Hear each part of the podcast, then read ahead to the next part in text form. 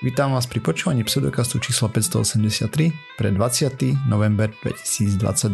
Vo virtuálnom štúdiu vítam Miroslava Gabika alebo Osirisa. Čau. Jakuba Rafajdusa alebo Kupka. Ahojte. A ja som Radoslav Vlasatý alebo Martýr. Čaute. Sme podcast o vede a skepticizme, vede sa nevenujeme profesionálne, takže ak nájdete nejaké nezrovnalosti, nepresnosti, píšte na kontakt zajunáš pseudokaz.sk a my sa doplníme, opravíme v jednom z nasledujúcich dielov. Ako sa vám darí chlaní, lebo mne je veľmi zle. Hej, čo tak? Je to naplač, nasmiech, hore, dole, proste, a neviem. Divné veci sa dejú v robote v poslednej dobe. Aha, už som sa zlakol, že si chorý. Jo, to som ešte stále, to už ani neriešim. Uh-huh. Úplne som to vyhrá a na to skapem. Ach, takže tak.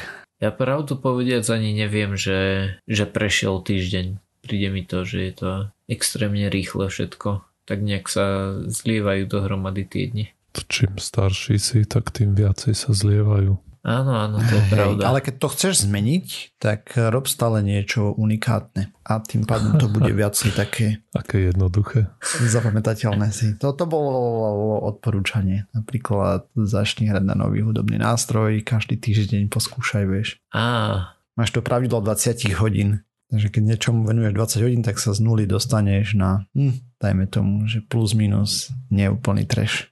0,1? Nie, tak ja neviem naučíš sa základy. Hmm. Za 20 tak ja, ja predpokladám, že tam tá krivka toho, že ako veľmi dobre ti to ide, sa bude extrémne splošťovať, že možno ten nástup záleží od toho čo, ale že ten hmm. Nástup možno bude relatívne rýchly, hej, že ja neviem, uh, nevieš sa bicyklovať, tak za 20 minút sa nauč- 20 hodín sa naučíš rozumne bicyklovať, ale potom je to ďalšie, čo počúvame, tých 10 tisíc hodín na to, aby si zastal majster svojho remesla. No a keď si vezme, že, že ten rozdiel medzi 20 a 10 tisíc hodín je len, že vlastne mi to celkom ide, ale nie je dostatočne dobre. Aj no. Dobre, poďme sa ale povedať nejaké novinky zo sveta vedy, pseudovedy možno a podobne. Takže ja chcem rovno začať rozprávať o jednej misii, o ktorej sme tu už rozprávali, lebo konečne letela teda, vieme sa baviť o Artemis 1 alebo Space, Space Launch systéme SLS rakete a tak, pretože 16.11.6.47.44 UTC alebo 7.47 nášho času odštartovala misia Artemis 1 k mesiacu. Wow, netrvalo to ani pár desaťročí, teda no, malo to viac ako 10 ročné meškanie, hej, takže tak je to to, čo sa podarilo zachrániť z Constellation programu, keď si pamätáte, myslím, že sme tu o ňom rozprávali dokonca svojej doby. Pre mňa osobne má táto misia hlavne strašnú politickú a historickú záťaž, hej, ale je to aj tak mega úspech, že odštartovali. A aktuálne už odhodili ICS, čo je dočasný kryogenický stupeň, upravili trajektóriu na cestu k mesiacu a následne boli ešte nejaké aktualizácie trajektórie už po separácii od kapsuly Orion, ktorá tam letí a teraz je dojazdová fáza, tá bude trvať približne 2 až 5 dní a na 6. deň preletia nad mesiacom o výške 60, eh, 97 km, čím dostanú aj trošku kopanec od mesiaca gravitačný a potom ďalších 6 až 9 dní bude tranzícia na retrográdnu orbitu okolo mesiaca a tam to potom pobudne chvíľu a potom to poletí domov. Pričom počas toho pobytu okolo mesiaca prekonajú rekord, ako ďaleko bude kapsula, v ktorej by potenciálne mohli byť ľudia ďaleko od Zeme. A v tejto samozrejme, že nie sú, ale hypotetický report Apollo táto kapsula prekoná teda Apollo 13, to ten rekord spravilo nie úplne dobrovoľne, ako všetci vieme. Akože budú ešte ďalej od mesiaca a tým pádom ešte ďalej od Zeme, alebo... Áno, OK. Uh-huh. Ale na Apollo 13 boli ľudia na tomto zatiaľ nie sú, hej, uh-huh. takže e, stále. Ale je to kapsula, ktorá by mohla hypoteticky niesť ľudí. A má pár sa to na palube, o ktorých som chcel porozprávať znova, lebo už letia. takže letí tam Agromun a ten bude kontrolovať ten dočasný kryogenický stupeň a kapsulu Orion, teda už to robil, a demonstrovať technológie, ktoré umožňa malej kozmickej sonde manevrovať v okolí iného vesmírneho telesa o vesmíre, v tomto prípade okolo toho IPCS. Potom ide sonda Biosentinel a tiež vlastne to 10 CubeSat to malo byť, je, išlo len 7, hej, takže všetko sú to CubeSaty, takže Biosentinel, kvasinky na palube a budú skúmať vplyv kozmického žiarenia a mikrogravitácie pri dlhšom pobyte v ich nazývajú hlbokom vesmíre, ale dajme tomu, že sme vyšli na dvorček náš vesmírny, ale už je to mimo ochranného pôsobenia zemského magnetického poľa. Takže kvôli tomu na Leo ešte stále, hej, tam to pomerne tieni dobre zem magneticky, okolo mesiaca už veľmi nie. CASP bude študovať magnetické častice a magnetické pole pochádzajúce zo Slnka, bude tým pádom orbitovať okolo Slnka plus minus na obežnej dráhe Zeme. Je to zároveň test, ako by mohli vyzerať stanice pozorujúce kozmické počasie v budúcnosti. Hej.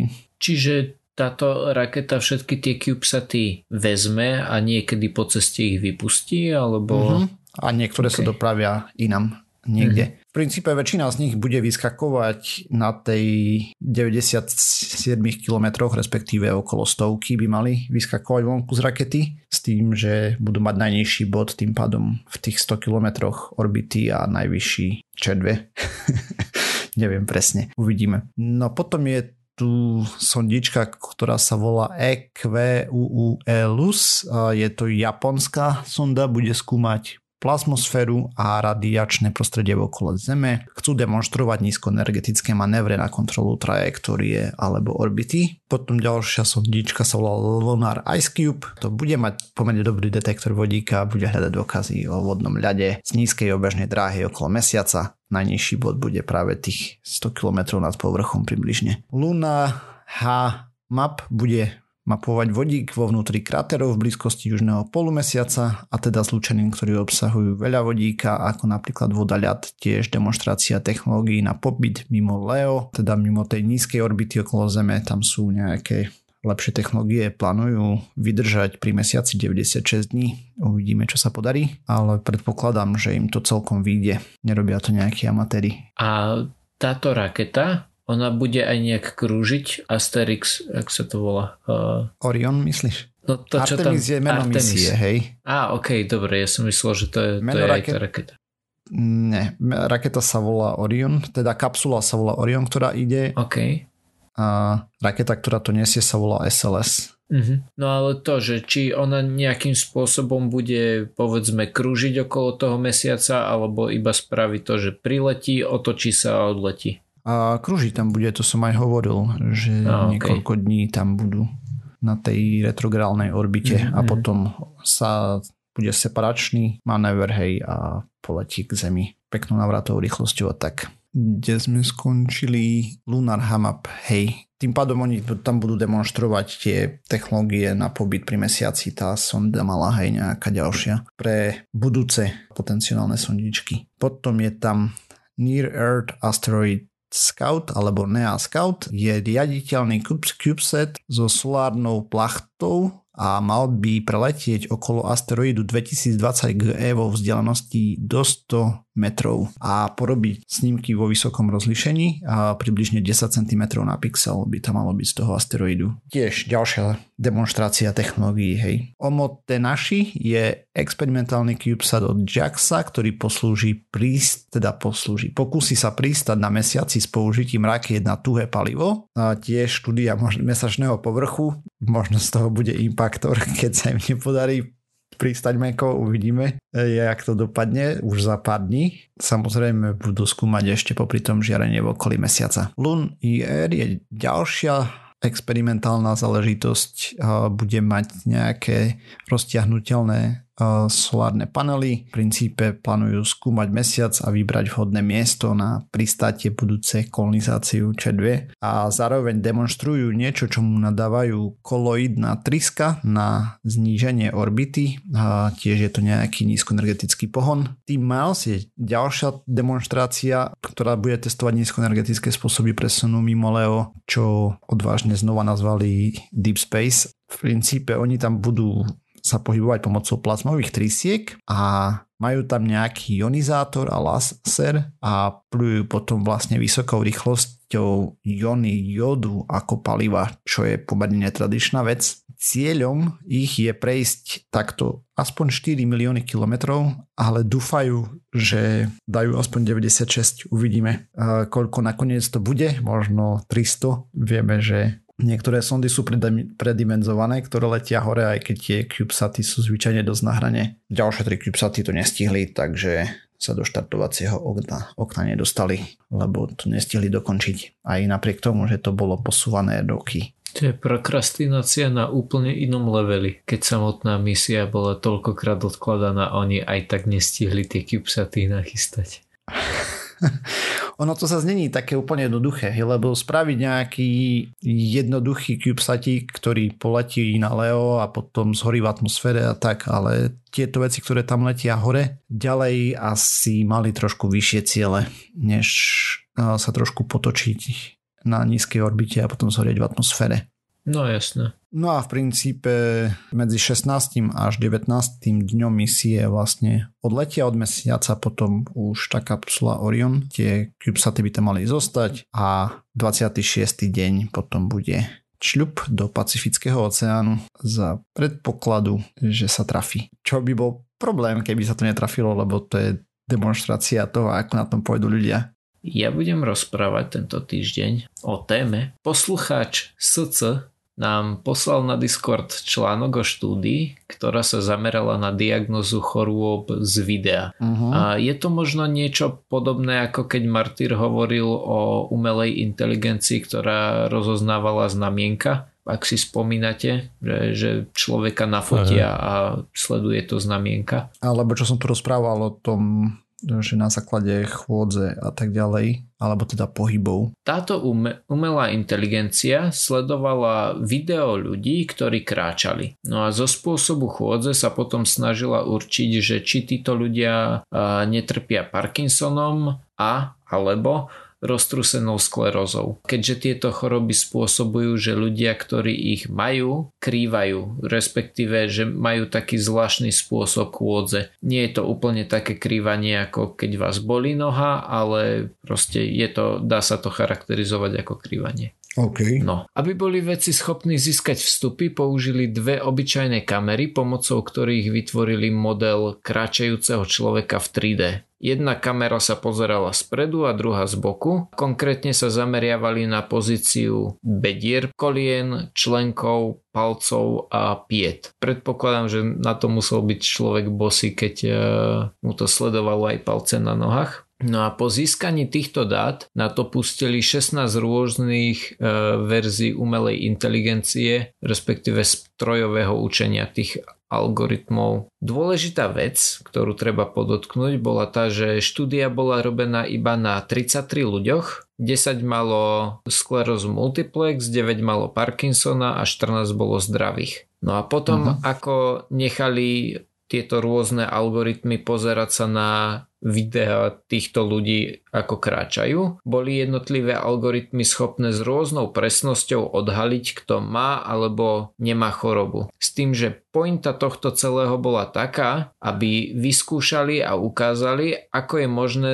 s relatívne lacným zariadením, hej, oni použili vlastne iba tie dve kamery a bežiaci pás a open source kód odhaliť to ochorenie takto, to bol učiaci set tým pádom, hej, že týchto mali Áno. tie tri skupiny boli čisto učiaci set a potom to ešte mali nejakú kontrolnú vzorku, na ktorej to testovali, alebo... Zobrali videá týchto ľudí, ako kráčajú a nechali, nech sa na to tá inteligencia pozera a naučí sa, že ako to vyzerá, že kto ako kráča a potom mali videá, predpokladám, že tých istých ľudí, len iné videá, ktoré použili ako tú testovaciu vzorku ale nemali teda nejakých, že iných ľudí, ktorí by boli vyslovene ako test. Uh-huh, okay.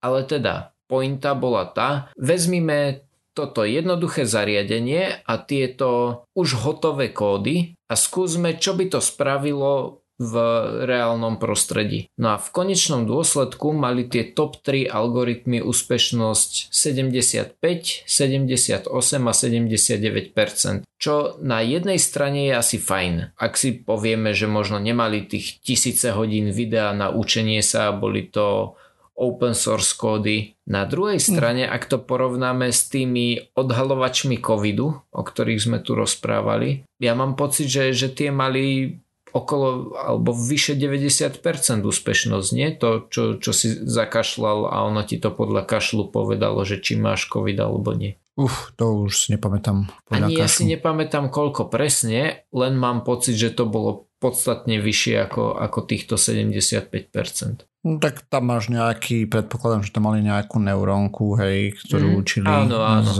pár týmito, takže čím viac dát, tým lepšie to hypoteticky môže byť, alebo nemusí vôbec. Oni mali extrémne veľa tých dát uh, oproti týmto, že 30 ľuďom, tak Aj. pamätám si, že aj, ak si správne spomínam, aj ja som im tam kašľal dokonca do toho. Ale, ale Toľko k tomu, možno keby niečo takéto existovalo skôr, tak by som aj ja mohol kráčať. Druhá zaujímavá štúdia je spojená s archeológiou. A mám otázku pre vás. Čo myslíte, ako dávno ľudia používali tepelnú úpravu mesa? Že teda ako dávno ho varili? O čom vieme? Dám vám plus minus 100 tisíc rokov. 400 tisíc. 200? Nie, 300 tisíc. 500, 600, neviem. Dobre, 700 tisíc. 170 tisíc rokov. Aha. Zatiaľ, čo sme vedeli. No ale teraz sa podarilo vedcom z Izraela nájsť dôkaz, že sa to dialo už dávnejšie a to je o mnoho bližšie k tvojmu typu martyr. 780 tisíc rokov. No, ale teda mňa hlavne zaujal ten spôsob, akým na to archeológovia prišli. V Izraeli sa nachádza archeologické nálezisko, ktoré nejakým spôsobom vedia datovať, predpokladám, že majú, majú jednoducho spôsoby, akým vedia datovať veci, ktoré sú tam a vedia, že toto tu je takto staré. No a našli tam kostry rýb. Tentokrát sa špeciálne pozerali na nejakého starého prapredka kapra, ktorý mal okolo 2 metrov, s tým, že toto je ozajstná dĺžka, nie tá s tým rybárským metrom, že chytil som 7 metrovú rybu. No, ale dokázali to tak, že sa pozreli na sklovinu na jeho zuboch. Hej, že tam bola kostra toho kapra, vrátanie hlavy a vrátanie zubov. A na zuboch mal sklovinu a tu tvoria kryštály určitej veľkosti a tieto kryštály sa zväčšujú, keď sú vystavené teplu. A vďaka tomu boli schopní určiť, že tomu teplu bol vystavený dlhodobo, hej, že, že to nebolo len také, že náhodou, ja neviem, spadol do ohňa alebo niečo také. A zároveň, že tam bola správna tá teplota, hej, že... Že to nebol oheň taký, že to spali na úhoľ alebo dačo, hej. Áno, áno, že sa to viac podobá tej teplote, pri ktorej by si ho varil alebo piekol a že mu niekto náhodou nevypálil rybník. Badumc. no, čo mi prišlo ako veľmi zaujímavé že, že v komentároch na, na Reddite to niekto prirovnal tomu, že archeológia je, je taká riadna detektívka, kedy proste tie, tie spôsoby, akým sa, akými sa snažíš prísť na to, sú niekedy riadne ustrelené, hej, že pozerať sa na, na veľkosť kryštálov v sklovine ryby nie je niečo, čo ti úplne napadne, ale zároveň je to úplne legitimný a zaujímavý spôsob. Počkaj, uh, si hovoril, že koľko to bolo? Milión 700 tisíc rokov dozadu, či jak? 780 tisíc rokov. 780 tisíc rokov, OK. Takže Homo erectus kde hej a tam za tým... To ja neviem, kto vtedy behal po Teraz som po si to rýchlo googlil, lebo som okay. si nebol istý, že kedy sme mm-hmm. zliezli zo stromov. Jasne. Doteraz naj, najstarší bol 170 tisíc a teraz sme to posunuli na 780 tisíc. Takže to dali, či to bude všeobecne akceptované. Mm-hmm. Lebo musíš oznať, no, že to je samozrejme, trochu... je to akože, ne, neviem, či to môžeme nazvať ako prevratný objav, ale rozhodne to je veľký posun. Akože tá metóda je, že či to je, nakoľko to je mm-hmm. spolahlivé a tak všetko. Akože je to asi, rozhodne asi, zaujímavé, áno. že ten spôsob, mm. ako na to došli. Ale už keď sa ide tak ďaleko do minulosti, už tie, už tie dôkazy, to už je skôr také, že veľmi by sme chceli, aby to tak bolo, ale mm. ešte tak, ako keď nájdú obhryzenú kosť vedľa ohniska, je taká... Tak mohla by to byť surové a pri ohnisku sa zohrieva len, vieš. No veď práve, že to je ťažko aj dokázať niečo také. Preto ma zaujíma, že s postupom času, či to nerozoberú, že tá metóda, že nie je úplne sporahlivá, alebo neviem. Uvidíme, možno, alebo sa o tom nikdy nedozvieme, lebo si to nikto nevšimne, čo je dve, čo je dve. A pokiaľ to nevyskočí z nejaké titulky, tak asi ja si to nevšimnem určite. Dobre, a ja som chcel hovoriť tiež o niečom, čo na mňa vyskočilo dosť z titulky. A spravička, ktorá ma zaujala, bola vlastne mala nadpis, že vlastne paracetamol navodzuje alebo utlmuje naše, našu averziu voči riziku, že potom ako ľudia aj podsto robia riskantnejšie nejaké, alebo sa správajú riskantnejšie. To sa mi zdalo trochu veľmi zaujímavé, tak som na to klikol a pomedzi to som si aj prečítal, že nejaké nedávne boli, proste sa znova pozeral na to, čo vieme o tom paracetamole a či je naozaj taký tak, taký parádny liek, ako by sme si mohli myslieť. A, takže skrátke paracetamol objavili v 50. rokoch a v zásade je považovaný za celkom účinný vlastne prostriedok proti bolesti aj napriek tomu, že veľmi dlho sa nevedelo presne ako funguje a len relatívne nedávno sa zistilo, že proste inhibuje nejaké enzymy, čiže v podstate je slabý NSAID, alebo z tej skupiny liekov NSAID, čo sú niesteroidové protizapalové lieky. Tu napríklad patrí aj ibuprofen. No ale ten paracetamol teda sa užíva proti bolesti a užíva sa dosť vo veľkom. A napríklad čo sa týka Európy, tak no, v závislosti od krajiny, ale predáva sa ho napríklad od 4 až 5 tón na milión obyvateľov až po 30 až 50 tón na milión obyvateľov v niektorých krajinách ročne. Proste je to hrozne veľa. Že niektoré národy to proste žerú ako lentilky práve nedávno vyšla nejaká, dajme tomu metaštúdia, ktorá sa pozerala na to, ako vlastne či ten paracetamol je naozaj taký účinný. No a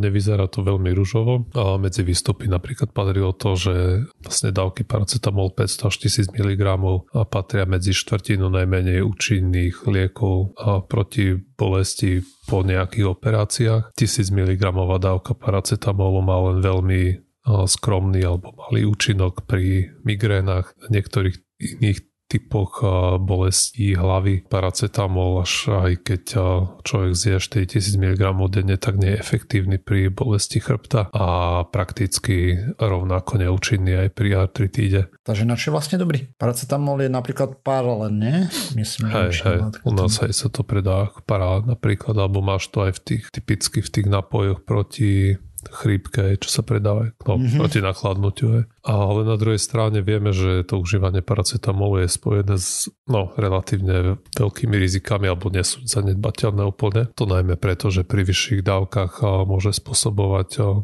problémy s pečenou alebo až aj zlyhanie pečene čo typicky sa asi týka detí, keď toho zjedia veľa odrazu. Ste má to aj nejaké takéto negatívne účinky. A, takže teraz je otázka, či by sme to nemali trochu zrevidovať to, že vlastne ten paracetamol vlastne sa je dosť bežné. A aj napríklad po každej vakcíne proti covidu. Aj mne tam hovorí, neviem ako vám, ale mne stále hovorila doktorka, že keď budem mať nejakú teplotu alebo čo, tak si mám dať parálen na druhý deň. Lebo aj keď, aj keď som mal zápal pľúc, tak mi odporúčala, že mám jesť ten parálen proti bolesti. Aha, proti bolesti, lebo ja som to vždycky tomu chápal, takže to jem, keď mám horúčku, lebo je to nejaké to, jak sa tomu hovorí, antipyretikum. Mhm.